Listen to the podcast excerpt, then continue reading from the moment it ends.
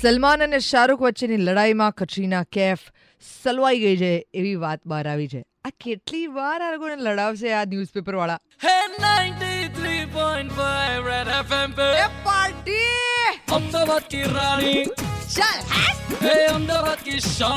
આપણે આ વર્ષના ડિસેમ્બર મહિનાના અંતમાં સલમાન ખાન અને શાહરૂખ ખાન વચ્ચે ટકરાવ થવાનો છે. ઢંગ ઢંગ ઢંગ ઢંગ ઢંગ.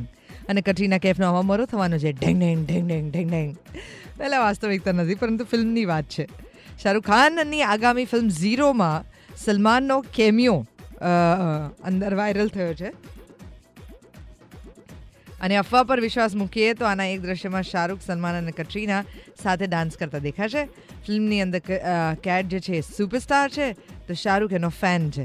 કોઈ શક નથી કે સલમાનના કેમિયોને લઈને બધા ચાહકોને સખત ઉત્સાહ હોય બોલિવૂડની અંદર. ગીતની અંદર સલમાન શાહરૂખ એકબીજાની ઓપોઝિટ ઊભેલા દેખાશે.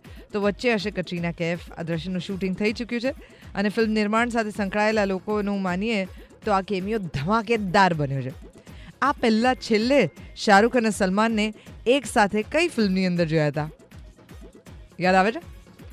કોલ કરી શકો છો. Four double zero six four nine three five હું છું દેવકી. રહો.